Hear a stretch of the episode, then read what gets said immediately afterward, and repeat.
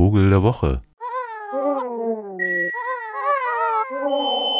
Ja, im Freiland sieht man sie ja relativ selten.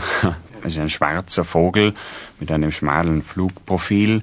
Ganz typisch ist auch dieser lange, gebogene Schnabel und der bei ausgewachsenen Vögeln dieser nackte, schwarz-rot gefärbte Kopf. Es hat einmal jemand recht treffend gesagt, der Waldrapp ist ein Vogel von herber Schönheit. ja, es gibt natürlich immer eine Vielfalt von Gründen. Jetzt für, für, Europa liegt das ja schon 400 Jahre zurück, dass der Waldrapp verschwunden ist. Was man aus Überlieferungen so schlussfolgern kann, war es vorwiegend menschliche Bejagung. Der Waldrapp hat als begehrter Speisevogel gegolten, ein wohlschmeckendes Tier. Es gibt auch Rezepte dazu überliefert.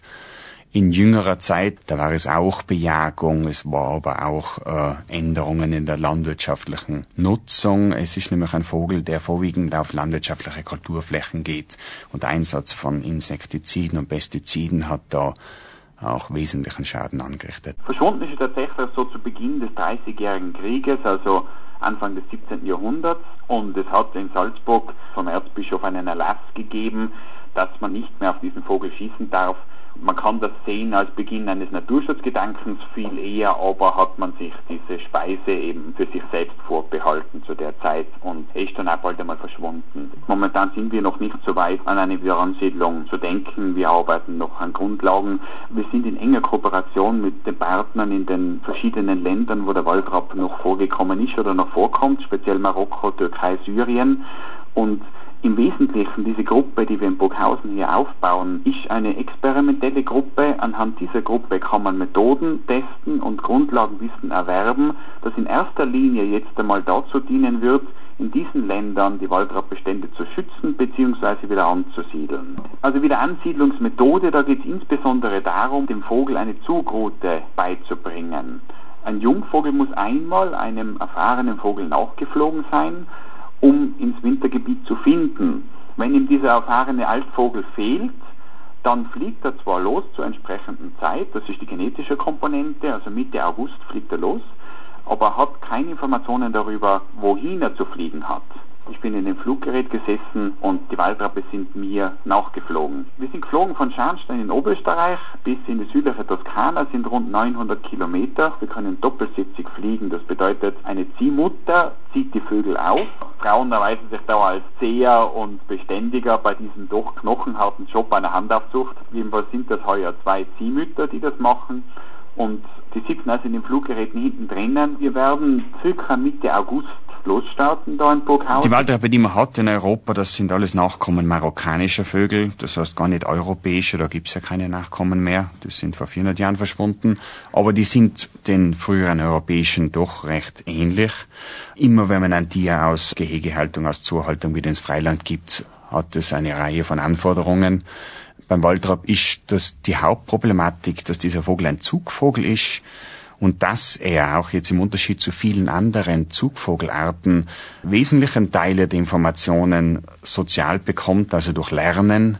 Er muss einmal vorgezeigt bekommen, wo die Reise hingeht im Herbst, ansonsten findet er kein adäquates Wintergebiet.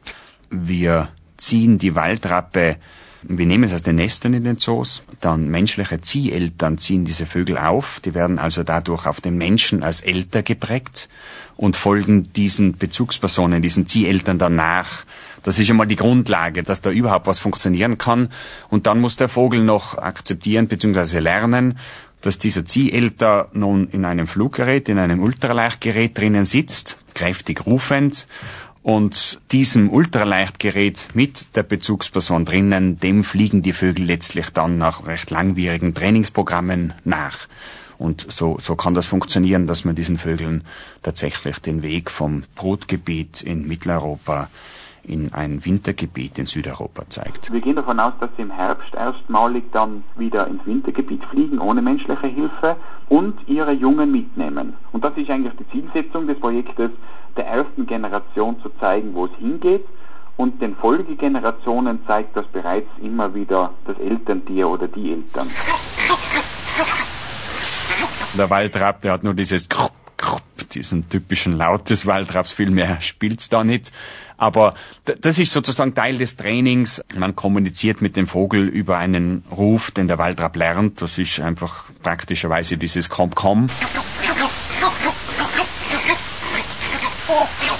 Auf das reagieren sie offensichtlich. Also wenn sie drohen, den Kontakt zu verlieren jetzt während des Fluges, dann äh, hilft so kräftiges Rufen recht gut, dass der Vogel wieder motiviert ist und weiß, wo er hinzufliegen hat.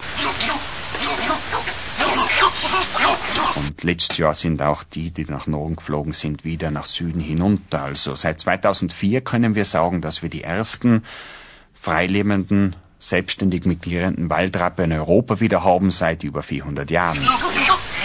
Ja, das war der Vogel der Woche hier auf Radio Korax.